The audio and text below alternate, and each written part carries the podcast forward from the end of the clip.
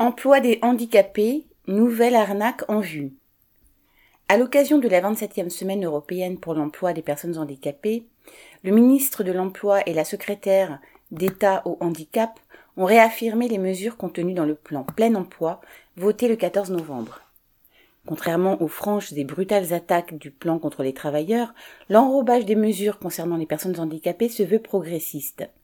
Il y a d'abord quelques mesures permettant aux personnes travaillant dans les ESAT, ouvrez la parenthèse, établissement ou service d'aide par le travail, fermez la parenthèse, d'avoir le droit de se syndiquer, de faire grève et de bénéficier de quelques autres droits de base.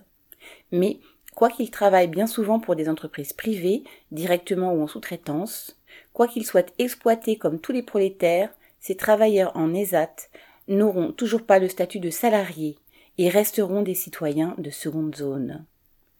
L'élargissement de la notion de travailleur handicapé est censé bénéficier à une catégorie de travailleurs non encore reconnus. Peut-être, mais elle bénéficiera surtout aux employeurs, qui rempliront ainsi plus facilement leur quota de 6% de personnes handicapées dans les entreprises, dépassant 20 emplois. Aujourd'hui, ce taux n'atteint que 3,5% en moyenne, bien des employeurs préférant payer une amende que de trouver des postes adaptés.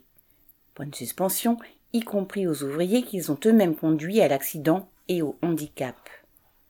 De façon générale, les dispositions gouvernementales en cette matière ne contiennent aucune autre contrainte que ce taux de 6% en principe obligatoire.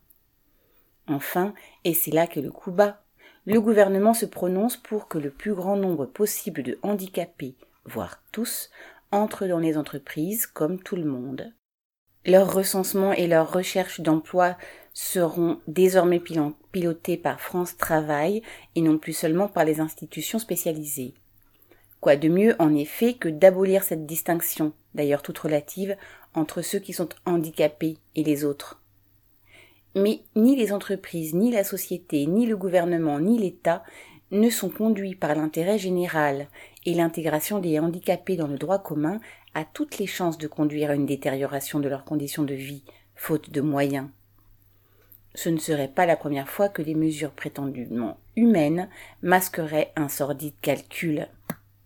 Ainsi, lorsque l'État a décidé de sortir les malades mentaux des asiles et de fermer ses institutions quasi carcérales, faute de moyens suffisants, Bien des malades ont été abandonnés, semi-clochards échouant en prison ou mourant au coin d'une rue. L'État a aussi proposé d'intégrer les enfants handicapés aux classes communes,